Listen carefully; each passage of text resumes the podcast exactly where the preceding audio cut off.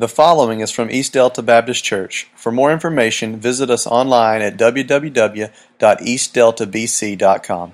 Amen. Thanks for the music. Thanks for enjoying uh, joining in on that. If you would turn to Acts chapter eight. A couple of weeks ago, we had baptism out at the uh, uh, a pond, and we talked about some of the things we're going to talk about this morning. But if you were there, don't say, "Well, I heard that last a couple weeks ago." That's not true because you didn't hear anything like this. You just heard something out of the same passage. We're going to be in Acts chapter eight, and we're going to talk about baptism this morning. And baptism is a big deal. Baptism uh, is a very big deal in the Ukraine. Most of the churches there don't have a water tank inside the building to baptize people, and the winters there are very cold, so uh, they only get to baptize once or twice a year. And on those days, the whole church loads up and goes out to a lake or to a river, and missionaries say they've seen many as 70 plus people a couple of times a year go out to this uh, to the lake or to the to the river. And uh, they stand on the bank of the river waiting to be baptized. And each person uh, goes into the river one at a time. And as they're baptized and as they come up out of the water the, the choir breaks into a chorus of praise and following that, as they come up out of the, the river, the, uh, the whole church there greets them with hugs and kisses. They also give them a bouquet of flowers and a new Bible. And so that's kind of a picture of baptism in the Ukraine. So it's a, it's a big deal. But baptism is also a big deal here at East Delta. And, and any time that uh, someone accepts Christ, uh, the Bible says that heaven rejoices and there's a party in heaven. And then baptism moves on into that outward profession of, a, of, of an inward change. And this morning, if you would say, well, I, I know the, the, the symbolism of baptism. I've heard this before. I grew up understanding this and, uh, uh, I understand it's a, it's a picture of the burial and the resurrection and a new life. Well, that is great, but I want us to go beyond that this morning as we think about baptism, and especially this morning as we uh, go through this ordinance of baptism here in just a few moments. I hope that you'll be reminded of some things, and that's what I want us to talk about this morning. I want us to talk about some some three things that's uh, that makes baptism a big deal.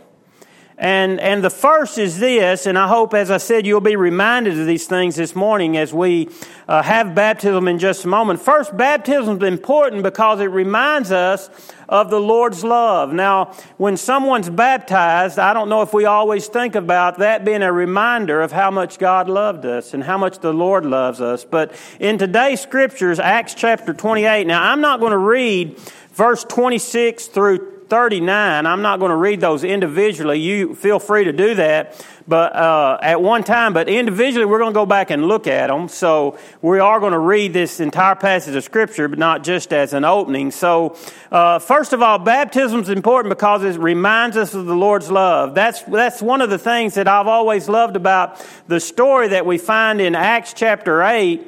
It's the story of Philip and the Ethiopian. And there's some implications in here that will remind us of the Lord's love. So, first, let's back up to verse 8, uh, actually, verse 5, 5 through 8. And uh, the way the Lord directed Philip to the Ethiopian, that's, that's the great part of this story. So we see this, and Philip went down to the, the city of Samaria and preached Christ to them.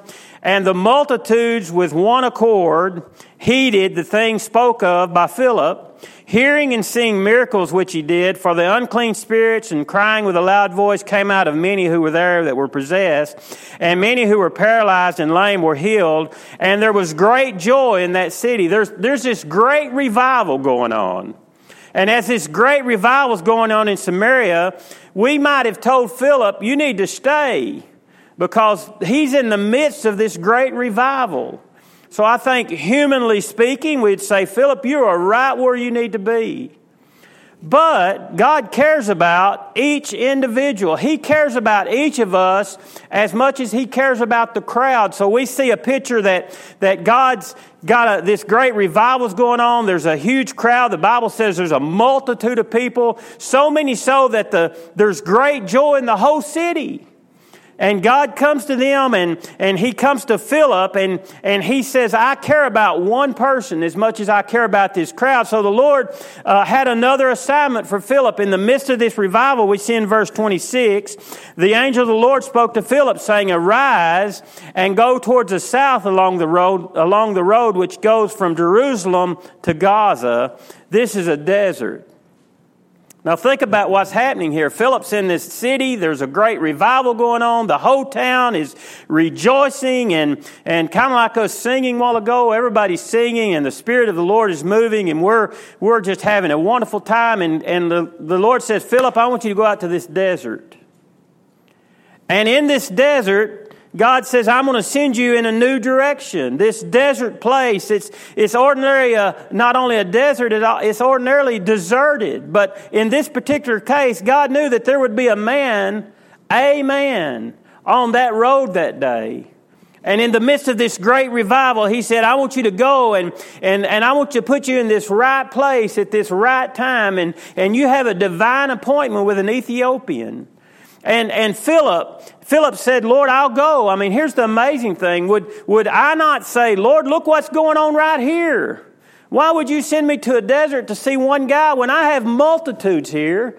And I think the answer is this this reminds us of the Lord's love. It reminds us that He loves each of us. It also reminds us where the Bible says if we seek the Lord, we're going to find Him because God loved that one Ethiopian man just like He loves you and just like He loves me. And, and he, he's, he said, I want you to go to this one person.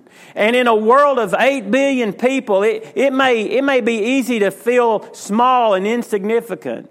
In a world with so many big cities and so many big things things going on. And, and in a small town, we may feel insignificant, but we need to understand that God loves us. And God saw that one man and he saw that he was seeking answers in God's word. And he, he loved that one man so much that it was important to, to take Philip out of this setting of this revival and to send him on the road. I, I like this story. It was in Reader's Digest years ago. It was about a little town in Iowa called Imogene. And at the time, only 80 people lived in Imogene, Iowa. Someone from Imogene put out a funny magazine once a month, and it was called the Imogene Hub. Now, that's interesting because we have the Charleston Hub, don't we? So uh, maybe it was something like uh, the Charleston Hub, but, but one, one day in their little monthly magazine that they put out, it had in big headlines Imogene Zoo closes. Underneath was the one line story the chicken died. so, uh, you know, you may feel smaller than a one chicken zoo, but, but remember this you are important in God's eyes. Isn't that great? Have, have you ever let that sink in that not the church, because you are the church. The body of Christ is the church. You, as an individual, you're important in God's eyes.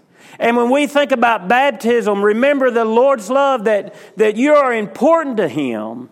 Just like this Ethiopian there, he was so important that God saw fit to, to whisk away Philip that he might go and, and fulfill this divine appointment. At first glance, you might think this man uh, from Ethiopia didn't even need the cross. Look at what we see in this, in this uh, passage of Scripture. It says, He was a eunuch of great authority. This is verse 27 and 28. Under Candace, the queen of the Ethiopians, who was in charge of all the treasury and had come to Jerusalem. Why? He came to Jerusalem to worship and he was returning home and he was sitting in his chariot and he was reading Isaiah the prophet. So, what we know about this man, he was a very rich man. He was a very powerful man.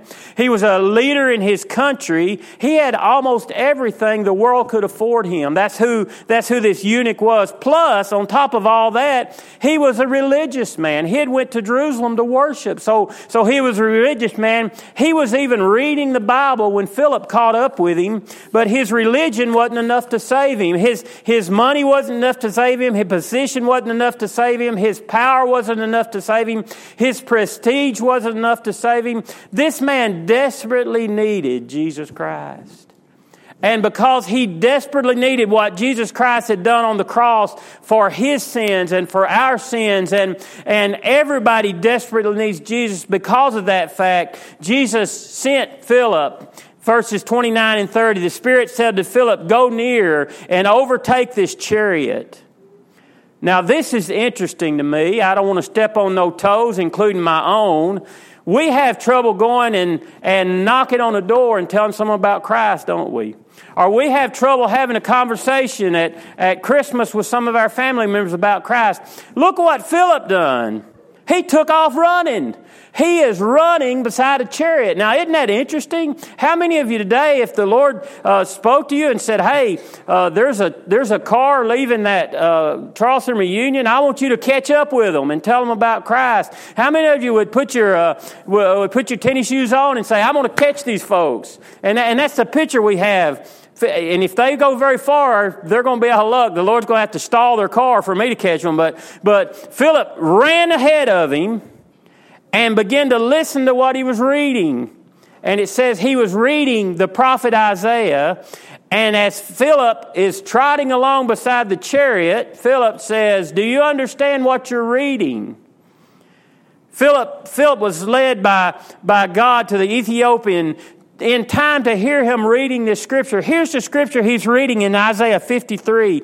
It's one of the most vivid descriptions of the Lord's suffering in the whole Bible. We find it in, in verses 2 through 8 of Isaiah 53. And this is what it says For he shall grow up before him as a tender plant. Now, I want you to get this picture. Philip's trotting along or running along beside this chariot. And he hears this man read this, for he shall grow up before him as a tender plant. And as a root out of dry ground, he has no form or comeliness and when we see him, those, there's no beauty that would make us desire him. He is despised and rejected by men, a man of sorrow and acquainted with grief. And we hid, as it were, our faces from him. And he was despised, and we did not esteem him. Surely he has bore our griefs and carried our sorrows, yet we esteemed him stricken, smitten by God, and afflicted. But he was wounded by our transgressions, and he was bruised for our iniquities, and the chastisement for our peace was upon him. And by his stripes we're healed. And we all, like sheep, have gone astray and turned away, each one to his own way. And the Lord has laid on him the iniquity of all of us. He was oppressed and he was afflicted, yet opened not his mouth. He was led as a lamb to the slaughter, and the sheep before his shears is silent, so he opened not his mouth. He was taken from prison, from judgment, from whom will declare this generation. For he was cut off from the land of the living, and for the transgressions of my people he was stricken that passage is talking about Jesus Christ as he suffered, as he died for our sins. As, as we look at that, he was, he has taken a beating and, and that beating would have killed most men. And, and he's reading that passage of scripture and, and Philip's running along beside and, and he says, Hey, as you read this, do you understand what you're reading? Do you know this person you're reading about? And, and the Ethiopian said, uh, Well, can you explain it to me? And in verse 53, 4 through 6, it says, Surely he was bore our griefs and carried our sorrows, that esteemed him stricken and smitten by God and afflicted. But he was wounded for our transgression, he was bruised for our iniquity. The chastisement, the chastisement of our peace was laid upon him, and by his stripes we're healed. We've all gone astray like sheep, we've all turned our own way. Each one of us and the Lord has laid the sins or the iniquity on all of us. And as we read that passage of Scripture and we think about what He's reading, I hope that reminds us of what Christ has done for us on the cross. And this morning, as we see baptism, that we would be reminded that, that Jesus Christ loved us individually and he, he took the, the sin of us individually and he, he took the punishment for that sin, the iniquities, the sins of us, and they were laid upon him. So, so this morning as we go through this time of baptism, I hope you'll be reminded of those things. Here's the second part, and this moves right on in the story. It reminds us of caring Christians. I asked you a few weeks ago, uh, do you remember someone who, who helped you spiritually as you were a child or, or maybe even adult growing up? And, and I think we we all thought of those people that, that in our life, and as we look back, we think of those, those people who have, who have helped mentor us, those people that have helped us grow in Christ. And, and I hope this morning, as we think about ta- baptism, it will remind us of that caring Christian. Philip's a great example of that. Philip really cared. Verse 27, he cared enough to obey God and go out into the desert. I mean, he cared enough, then the Spirit said, Go near and take over the chariot. He cared enough that he, he ran ahead of the chariot. I mean, go and take over the chariot. He, he had to catch it and he had to pass it. He had to get up there to it, and, and he cared enough to do that. And, and think about this Philip cared enough that he, he ran for the Lord. He loved the Lord and he loved people and he, he took off and he ran and chased that down. I want you to think about those caring people that, that have, have ran for you. those caring people that, that have obeyed the Lord and, and they, they loved you enough and they loved the Lord enough that they, that they cared. This morning, as we see baptism, I hope you'll be reminded of those caring Christians. The Ethiopian, he was from another country. He was from another race. He was from another social class. But you know what? Philip outran all of those things. All of those hindrances because his desire was to share the good news about Jesus Christ. I told y'all a few weeks ago, really by the grace of God, I've been able to go and see those barriers crossed. Ciudad Acuna was a place that I'm reminded of the most, and the only reason I was there is because there were some loving Christians that cared enough to send our youth group. They cared enough to, to make arrangements. They cared enough to make donations that we were able to, to send our youth group and, and we were able to go down and, and learn a, a puppet ministry and, and uh, in Spanish. And we, we were, it's a long story. I don't want to tell you all about it, but, but through that, we were able to go into the, the, the city squares and, and set up a stage and, and have a puppet ministry. And we would go out and pass out flyers and all of these little children would come. And the interesting thing is, after the first day, there were more adults there than children. And they would line up and they would sit around and, and they would listen to the gospel of Jesus Christ through these puppets. And, and through that, we were able to go and, and do a vacation Bible school in the evenings and invite all those children to come to vacation Bible school. And, and then we were able to get up and give a message. Have any of y'all ever talked with a translator?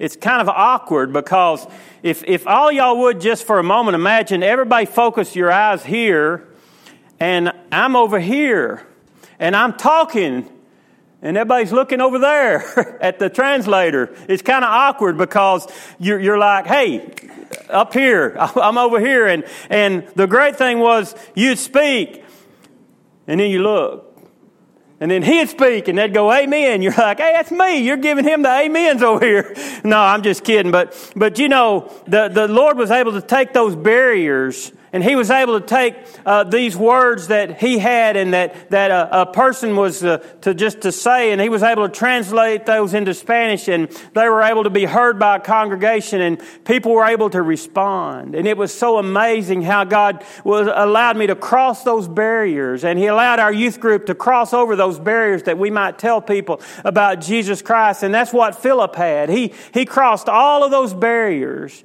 and he cared enough that he said, you know what, these barriers are not going to stop me because God has led me and He's called me. In verse 30 and 31, Philip ran to him, heard him reading. The prophet Isaiah said to him, Do you understand what you're reading? And he said, How can I understand? And Unless someone would guide me. And he said to Philip, Will you come in and would you sit with me? And listen to this Philip cared enough that he was prepared. The Bible says, in your heart, set apart Christ as Lord and, and always be prepared to give an answer to those who ask you for the hope that you have. So Philip said, he get there, he answered and said, uh, uh, do you understand who you're talking about? And Philip opened his mouth, and beginning at this scripture in Isaiah, he, he preached Jesus Christ to this man. I hope this morning, as we see this, uh, this baptism, you'll be reminded of those people who really care. And you'll be reminded of those Christians and God's desire that we would care and that we would proclaim His gospel. Here's the last thing this morning Baptism reminds us of the Lord's love. It reminds us of caring Christians. It also reminds us of the miraculous meeting in salvation. Now, don't miss this the miraculous meeting in salvation. This meeting between Philip and the Ethiopian eunuch, it would never have happened without a miracle from God. It would, it would have never happened. In verse 35 through 39, we see more details about this. Then Philip opened his mouth, and beginning at this scripture, he preached Jesus Christ. And now, as they went down the road, they came to some water. Where were they at? Y'all remember? They were in a desert place.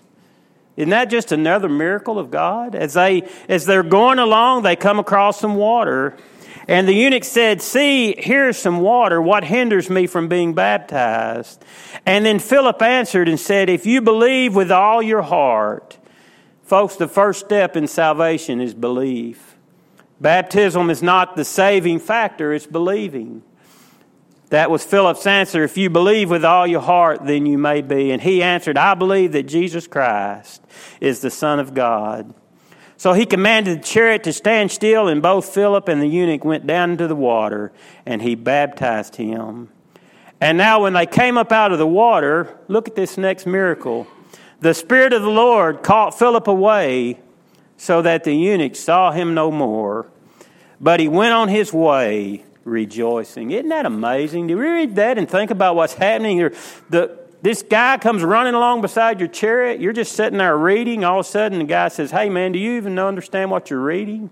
And the eunuch says, Well, if somebody explained it to me, I would. Philip gets in, they ride, he explains about it. The eunuch says, Hey, I believe Jesus Christ is the Lord. I want to ask him into my heart. There's some water. Can I be baptized? He's baptized, and Philip's gone. And the eunuch just gets back in his uh, chariot and goes along rejoicing. He's just happy that, that, that the Lord has, has sent someone, and as the Lord sent someone, He accepted him as a personal Savior. He was baptized. He goes on his way rejoicing. Verse, verse 40 says that Philip was found in Azotus a little while later. So, so God says, You know what? About 20 miles from here, Philip, I had something else for you to do. And just to get that picture that, that there was a miraculous meeting with the Lord. And there's countless testimonies of how God has worked in mysterious ways to bring people to Him. And, and you might not have that type of testimony. You might not have that type of testimony that, that says, you know, this happened and this happened and this happened. And through all of those chains of events, there, there was a time that I met the Lord but you know what the greatest miracle is here? It's not that, that, the, that, the, that Philip ran and met the Ethiopian. It's not all of those things. The greatest miracle is when the Ethiopian met our Lord Jesus Christ as his Savior. That's the greatest miracle that, that the Lord worked through the circumstances that he would present, be presented to him as the Lord and Savior. This morning, I want you to think about that. When you ex- receive Jesus Christ, if you've received Him as, as your Savior, think about that miraculous appointment that took place. At some point that day, you got up. Maybe you were a child and your parents had to wrestle you out of bed and, and throw some cereal down and, and get you dressed and rush to school, uh, rush to church and, and gra- dragged you the whole way and griped at you right up to the front door. You made me late and you won't get up and you got to get up when you get out of bed. When I say get up, get up right then and you've made us late. That's what my mom done to me because I always stayed into that last few seconds of sleep. You go through all of those process and that day the choir got up and they sang a few songs and maybe somebody got up and prayed a couple of times and the preacher got up and started to preach a message but something happened. In the midst of that message you begin to feel the spirit of god working within you. And an invitation came and you felt some kind of tug within your heart. And as you felt that tug you all of a sudden realized you know what something happening and the Spirit of God's moving within my heart and, and I feel something that I've never felt before and, and I want to respond to this. Maybe you were at home and, and you was reading a Bible story with your mom and your dad and, and all of a sudden you begin to think, you know what, I've never accepted Christ. I want you to get the picture of this. The Bible says none come to Christ unless we're drawn by the Spirit of God. You know what the miracle is? It's when the Spirit of God comes alongside us and, and begins to woo us and begins to call us into Himself. That's the miracle of salvation. To think about the God, the creator of the world, the creator of the universe, the, the Lord of lords and the King of kings. And at some point, He's called you. He wanted you to be set apart for His purpose. And through that miracle, He began to woo you unto Himself. This morning, as we think about baptism, as we see that, I, I hope you'll be reminded of that time that the Lord Jesus Christ, through the Holy Spirit of God, begin to speak to you and begin to call you unto Himself. Baptism, it, it is a symbol this morning. It's a symbol of, of our death, our burial, our resurrection of a, of a new life. An old life has passed away, a new life has begun. It's a symbol of the washing away of our, of our sins, but not through water, not some Delta County water that we have up here, but, but it's a symbol of the washing of the Word. Listen to this, John 15, 3. This is on the night before Jesus had died on the cross. he told his disciples, You are already clean because of the word which I have spoken to you. Later on, Paul is talking in Ephesians 5 25 through 27. He talks about this Husband, love your wife just as Christ also loved the church and gave himself for it, that he might sanctify and cleanse it by the washing of water by his word that he might present himself to her a glorious church, not having spot or wrinkle or any such thing, but that he should be holy and without blemish. The spiritual water of God's Word, it, it is what cleanses us, it's what washes away our sins, but most of all, our sins are washed away the blood, by the blood of Jesus Christ. We sing a song sometime, What can wash away my sins? Nothing but the blood of Jesus. What can make me whole again? Nothing but the blood of Jesus Christ. When we think about baptism this morning, I hope you'll be reminded of our Lord's love for us. I hope you'll be reminded of, of caring Christians. And I hope you'll be reminded of that miraculous meeting that you've had with the Lord. Would you bow with me for prayer Father, this morning as we look into your word, I pray today that we would be reminded, those who have accepted you as their personal Savior, those who have been born again into your family, those who have been baptized, Lord, I, I pray that we'd be reminded this morning of your love for us individually. That you, you would leave the crowd, that you'd leave the revival and the city of joy to meet us in our dry desert place. Father, I pray that we'd be reminded of those Christians, those caring Christians that are about your business. And Lord, that we would be reminded that you desire that we would too be part of that group of caring Christians. Father, I pray today as we go through this time of baptism that we'd be reminded of that miraculous meeting. Not a thousand miles away in Mexico, but Father, that day that you saw us you saw us formed and made in our mother's womb. You, you knew there was a day that you would call to us and talk and speak with us. Father, I, I pray that we'd be reminded of that miraculous time, that your Spirit begin to call us and we begin to respond in obedience to your call. Lord, I pray it'd be a reminder today. And Lord, I pray now as we have a, a short invitation, Father, I pray if there'd be any here today that you know, they don't, they don't have that memory, but, but right now, they had a divine appointment. At this second, at this hour, at this day, at this time, that they met the Savior. Lord, I pray as we have this invitation that we would come just as we are, just as the eunuch came. He, he didn't have to understand all the Scripture and all the questions, but he simply needed to understand that Jesus Christ paid the price for our sin and, and that was enough. Lord, I pray today, just as we are, would respond to your invitation.